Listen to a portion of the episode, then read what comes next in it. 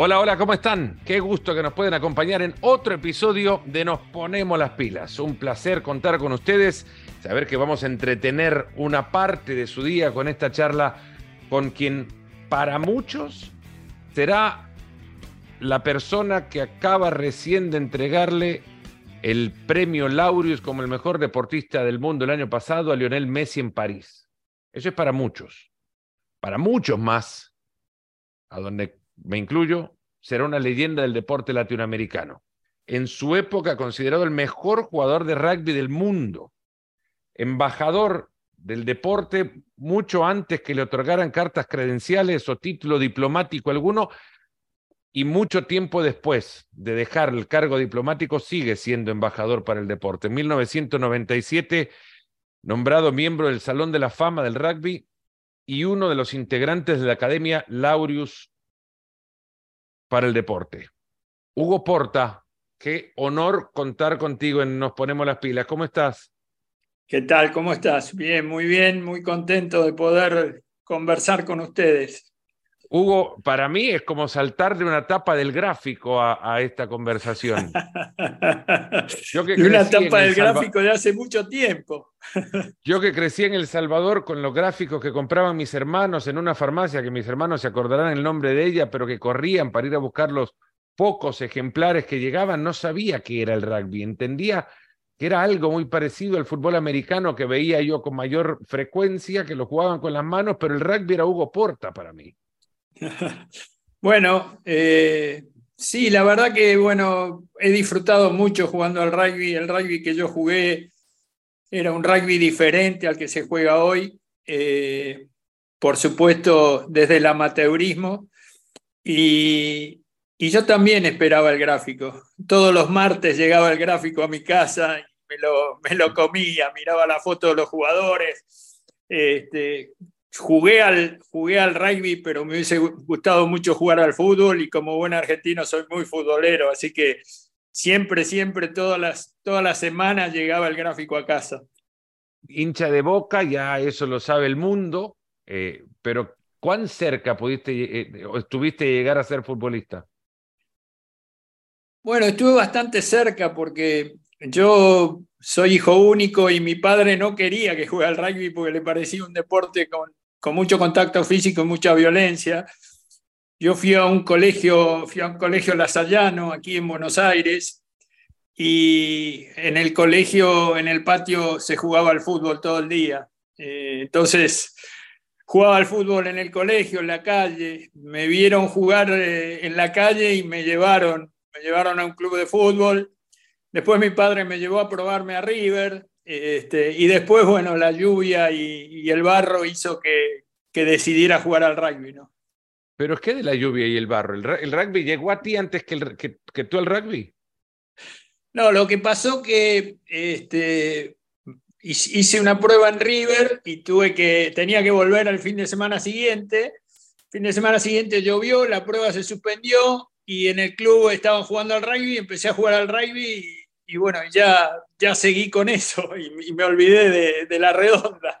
A pesar de que, bueno, después he jugado mucho tiempo con, en equipos donde jugaban eh, quienes habían sido ídolos en mi época, ¿no? Jugadores, no sé, de, River, como Amadeo Carrizo, como, como los hermanos Onega, eh, y jugadores de Boca como, como Madurga, este, jugadores de Racing también, del Racing campeón del 66 creo que, que era el Racing de Oscar Martini, de Pisuti. Así que para mí jugar con ellos fue siempre este, una revancha de lo, que no, de lo que no pudo ser. Y un día Amadeo Carrizo me dijo, usted tiene que jugar al, tiene que jugar al fútbol. Con la polenta que tiene, usted tiene que jugar al fútbol. Y al martes siguiente me llamó quién era el entrenador este, de Boca en ese momento y, me asusté, le dije, no, bueno, ya estoy jugando al rugby, seguí con el rugby.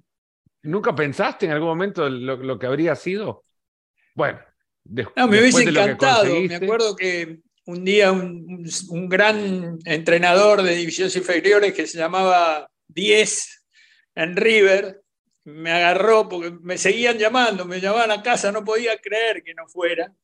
Y me, me dijo, eh, pibe, ¿usted sabe lo que es hacer un gol con una cancha llena? Y le digo, no, me lo imagino. Pero bueno, ya estaba encaminado con el rugby.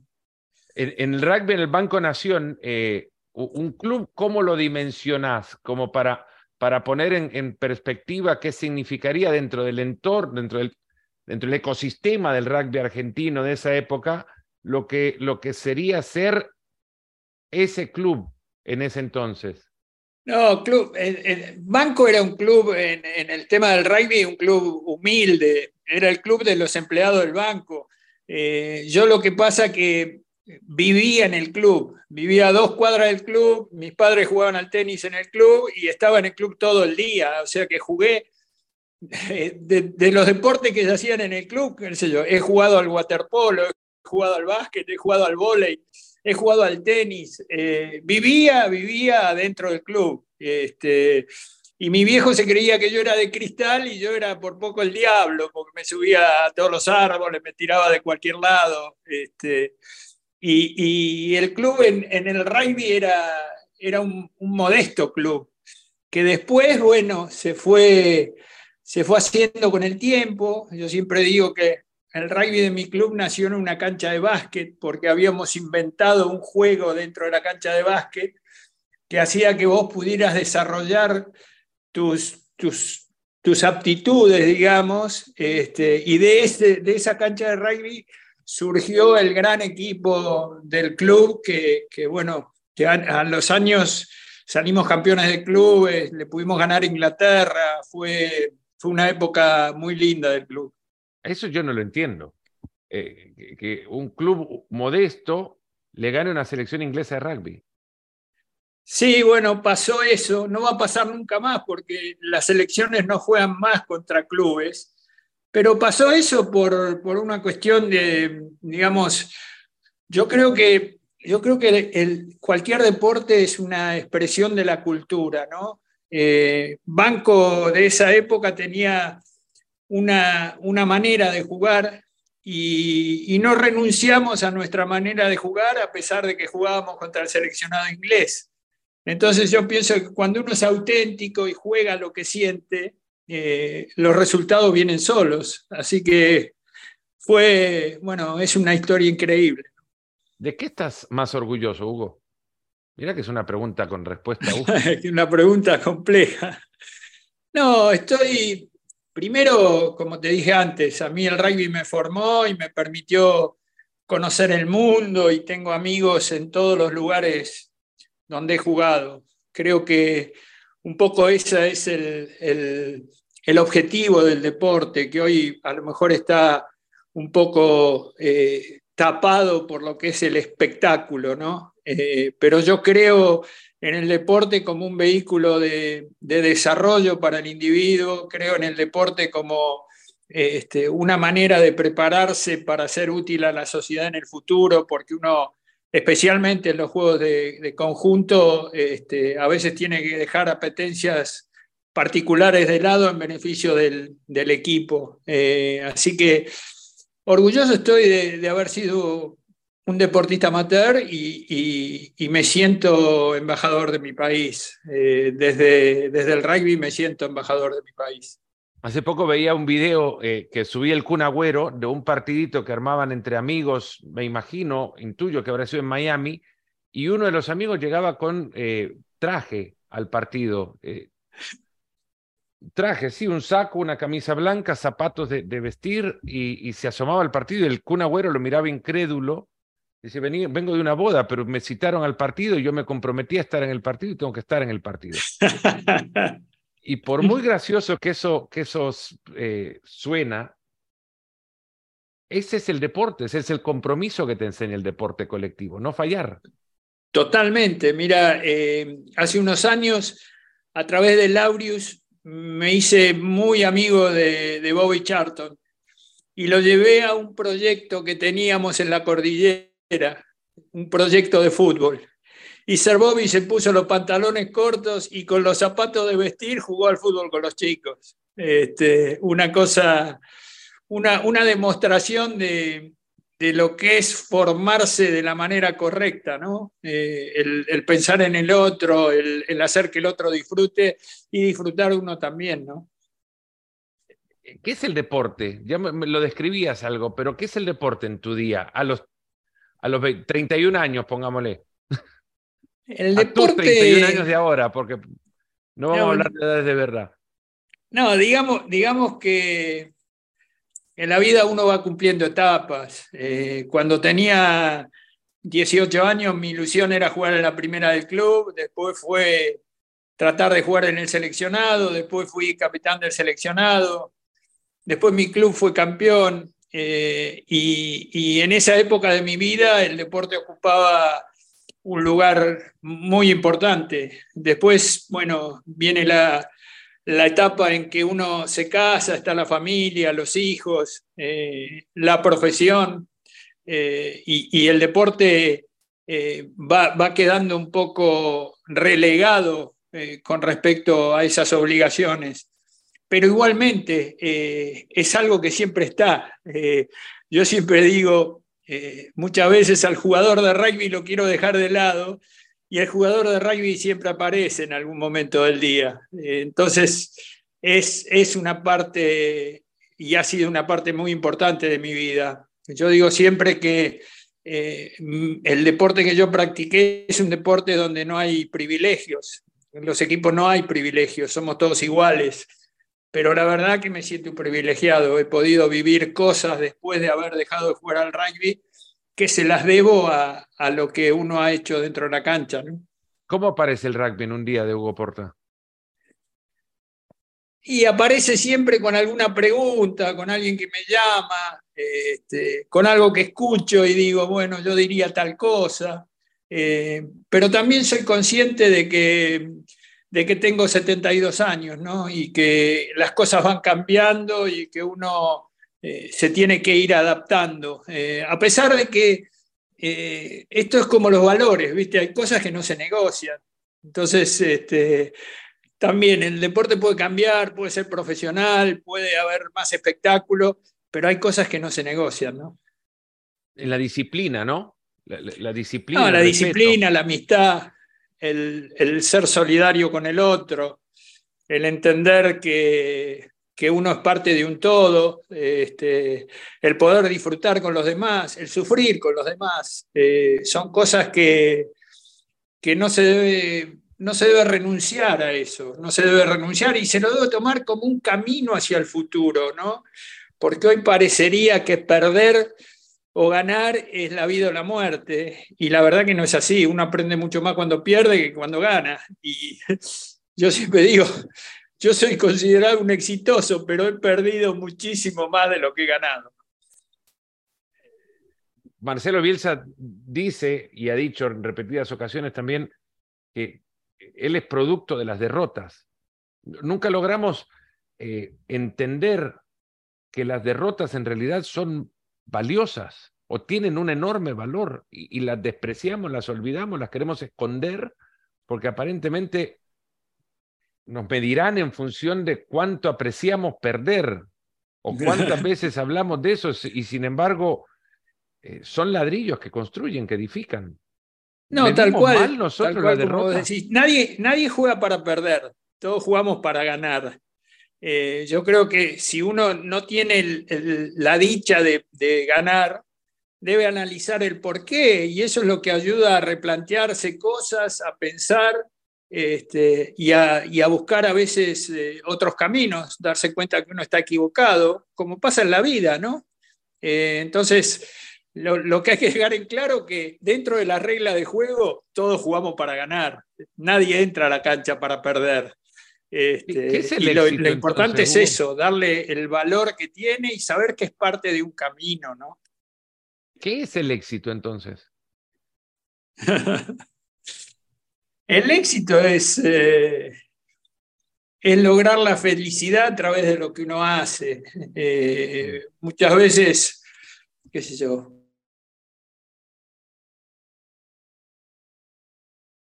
Se, se cortó. Eh, Repetímelo. Yo creo que el éxito es? lograr lo que uno se ha propuesto. Yo tuve la suerte ahora, cuando nos vimos en Europa, mi gira, mi, viaje por Europa fue muy futbolero, porque estuve, estuve con Bianchi. Se cortó.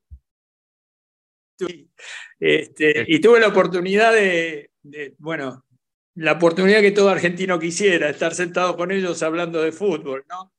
Eh, así que uno lo ve a, Bianchi y, el éxito es eso, el poder vivir como vive Bianchi hoy, tranquilo, sabiendo que él siempre fue honesto con, sus principios. Creo que el éxito es eso. Es, es, la felicidad propia y la felicidad de quienes le rodean, ¿no? Claro. Eh, John Wooden, y siempre caigo en esa definición, hay tantas y cada quien tiene la propia. Wooden ganó 11 títulos seguidos de basquetbol universitario y uno creería que es exitoso. Y dice, no, no, el, éxito es aquello que, que me deja con la paz interior de saber que hice todo lo que pude hacer y todavía hace falta llegar ahí. Claro. Es como, había un entrenador que decía, el que no dio todo, no dio nada, ¿no? Este, mm. y la verdad que uno tiene que tener la tranquilidad cuando hace una actividad de, de, haberlo dado todo, de haber puesto todo de sí. Estuviste en París y a eso arrancábamos y a eso vamos ahora. Quiero nada más que la gente escuche lo que le dijiste a Leo Messi antes de entregarle el premio Laureus, el mejor deportista del año 2022. Ahí le meto el, el audio. Sí. ¿Cuánto tiempo te llevó pensar lo que le ibas a decir a Leo Messi?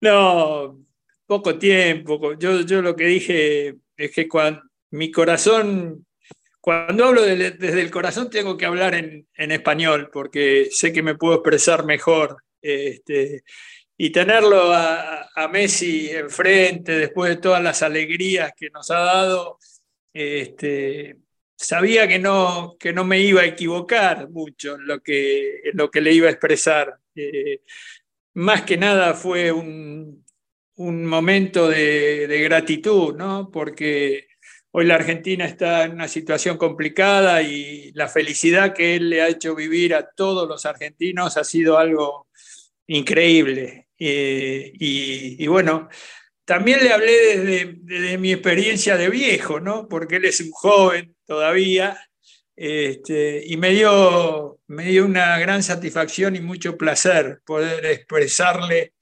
este, lo que pensaba, lo que piensan muchos, y aparte me habilitó para abrazarlo, que me pareció extraordinario. Había que encontrar una llave, ¿no? Y Nelson Mandela en tu vida siempre ha sido una llave también.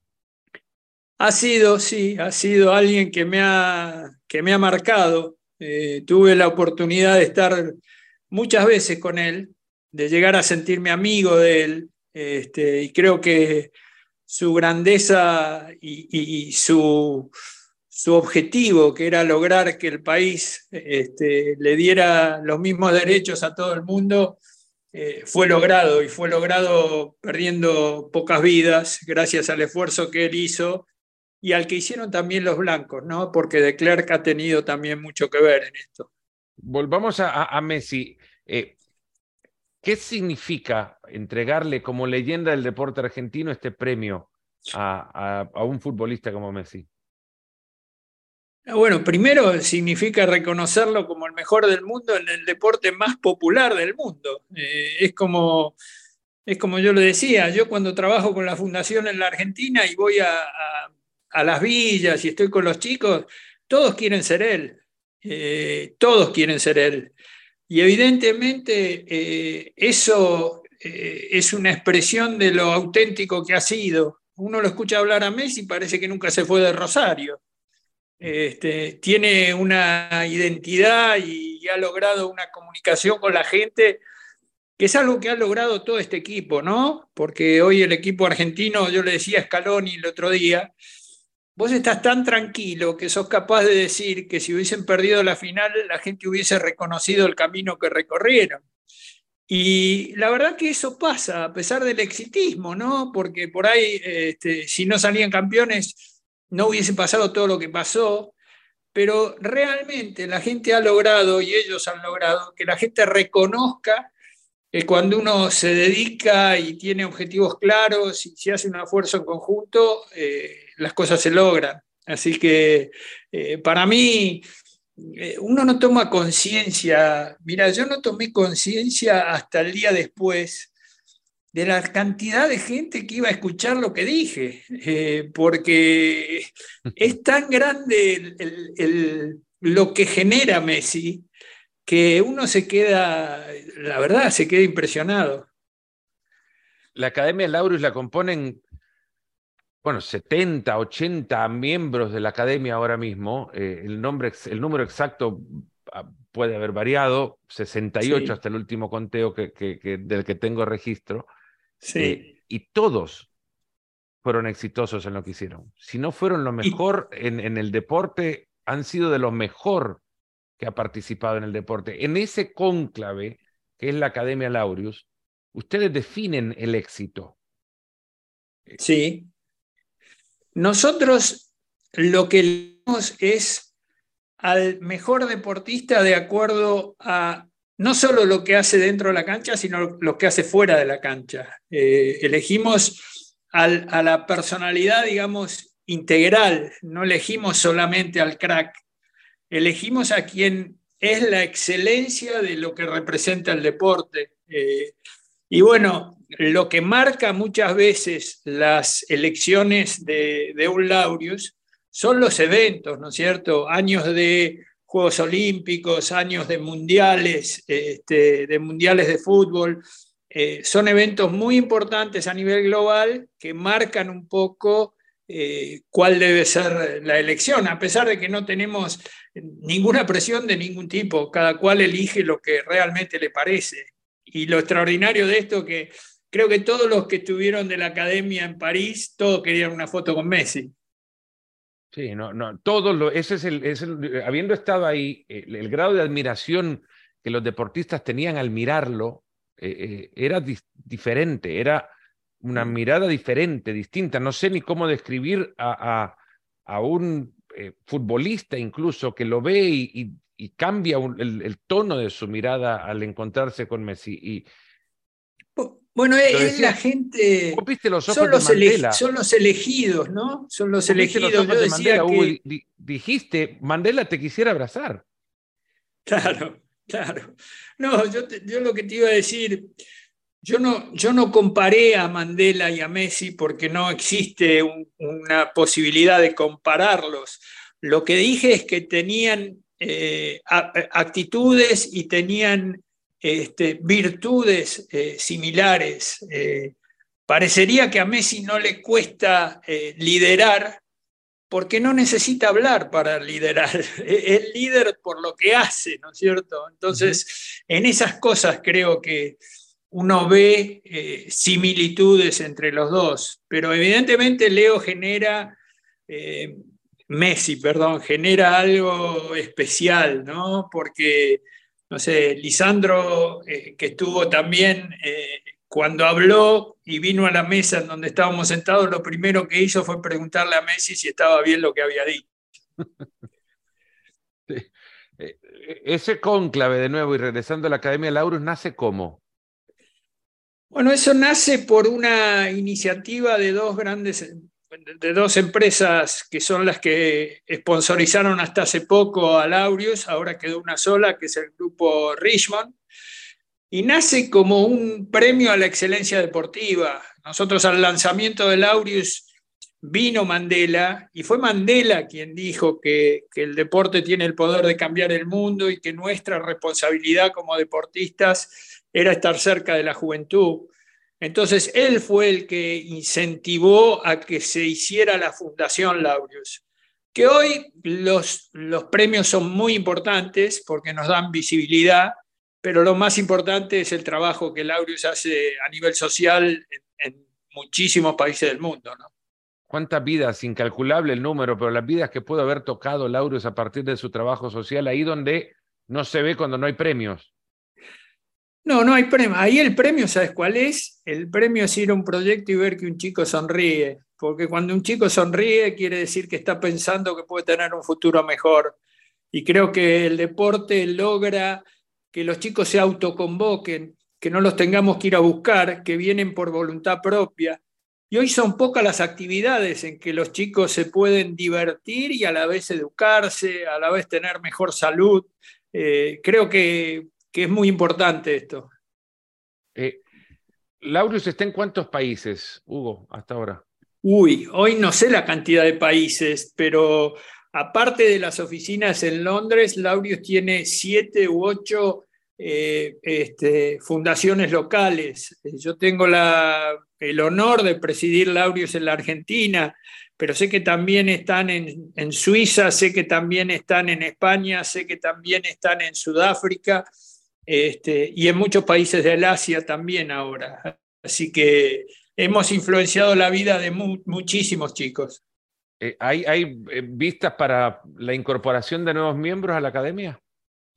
Siempre, siempre las hay, eh, siempre las hay. hay. Hoy tenemos muchos chinos en la academia, he tenido la oportunidad de conocer a algunos, este, siempre con, digamos, con el mismo objetivo, ¿no? que es llevar la posibilidad del deporte a los chicos que no, que no tienen esa oportunidad el, deporte te llevó a otra cosa que es representar a tu país desde el deporte mismo, pero a partir del deporte representarlo desde la diplomacia.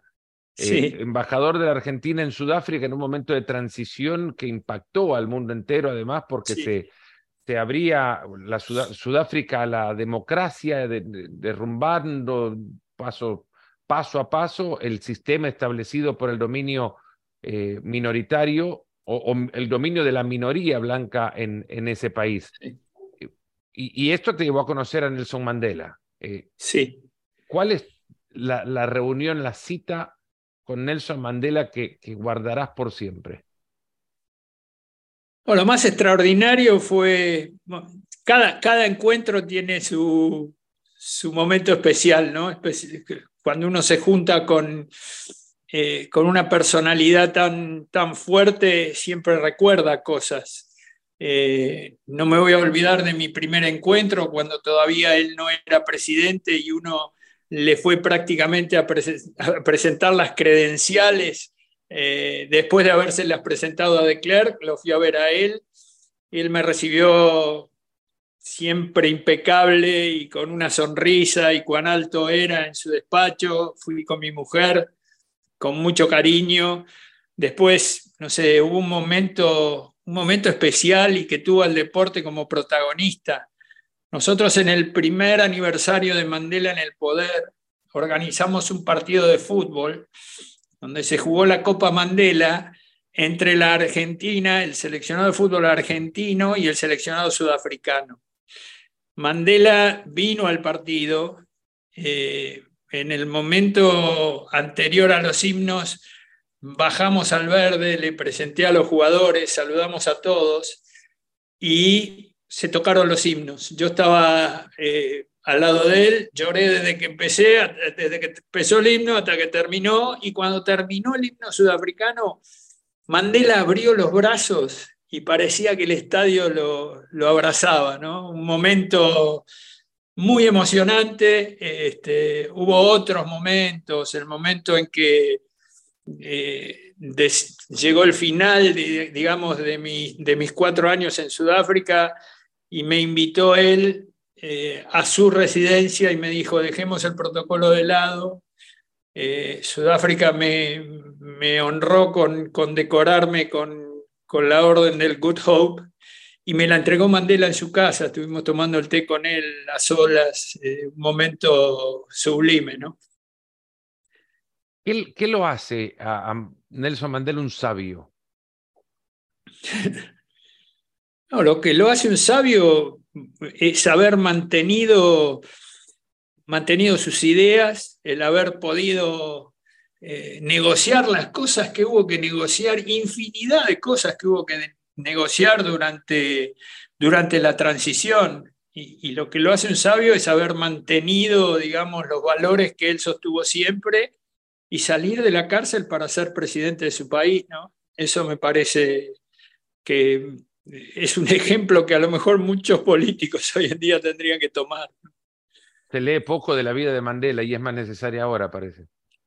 Sí, sí, no tengo duda, no tengo duda que estaría bueno que la gente lo pudiera conocer más y analizar más muchas de sus decisiones, ¿no? Porque él en realidad sale de Robin Island mucho antes de ser liberado y ahí comienza todo el periodo de negociaciones que fue muy extenso y, bueno, que terminan con, con él como presidente. Vimos la película Invictus, ¿cuán, cuán cercana a la realidad es la, estaba ahí. No puedo decir que fui protagonista, pero estaba ahí, estaba ahí. Estuve el día de la Asunción, estuve el día de la, estuve los días de las negociaciones, este, estaba ahí, estaba ahí. Nelson Mandela es, es una figura que trasciende evidentemente el, mundo político y, se ha convertido en una figura inspiradora para, para muchos. El, grado de inspiración que le ha dejado a tu vida, eh, imagino, es altísimo. ¿Cuál es el sello que lo convierte esa figura? el sello es saber que a mí la enseñanza que me ha dejado Mandela es que todos somos de carne y hueso, que somos todos iguales. Yo hablaba con él en las conversaciones que hemos mantenido y Mandela me decía cuando yo estaba hablando, ay sí, ay sí. Y yo cuando salía de la reunión le decía a Analía, mi señora, yo no puede ser que esté iluminando a este hombre, no puede ser que yo le estoy transmitiendo algo a él. Y, creo que esa es su, grandeza, ¿no? El saber escuchar este, y, bueno, saber que el otro existe. Hugo, nos has transmitido el, momentos de, una vida fantástica y, el agradecimiento es eterno por el tiempo que nos has dejado acá. Eh, yo creo que muchos también han empezado a conocer de qué se trata Laurius y qué es lo que hace y cómo también las figuras deportivas exitosas en lo que han hecho entregan de su vida un poco para tratar de llevarle sonrisa a los chicos en el mundo. Muchísimas gracias. La verdad que, viste que el jugador de rugby aparece siempre. Hoy aparece un rato charlando con vos. Porque el, jugador de rugby imagino que aparece también en la disciplina de levantarse temprano y tratar de hacer de un día una agenda productiva. Seguro, hay que, hay que trabajar, hay que seguir trabajando. Uno está grande, pero la verdad que el trabajo ayuda a mantenerlos jóvenes y pensando y, siempre hay algo para hacer.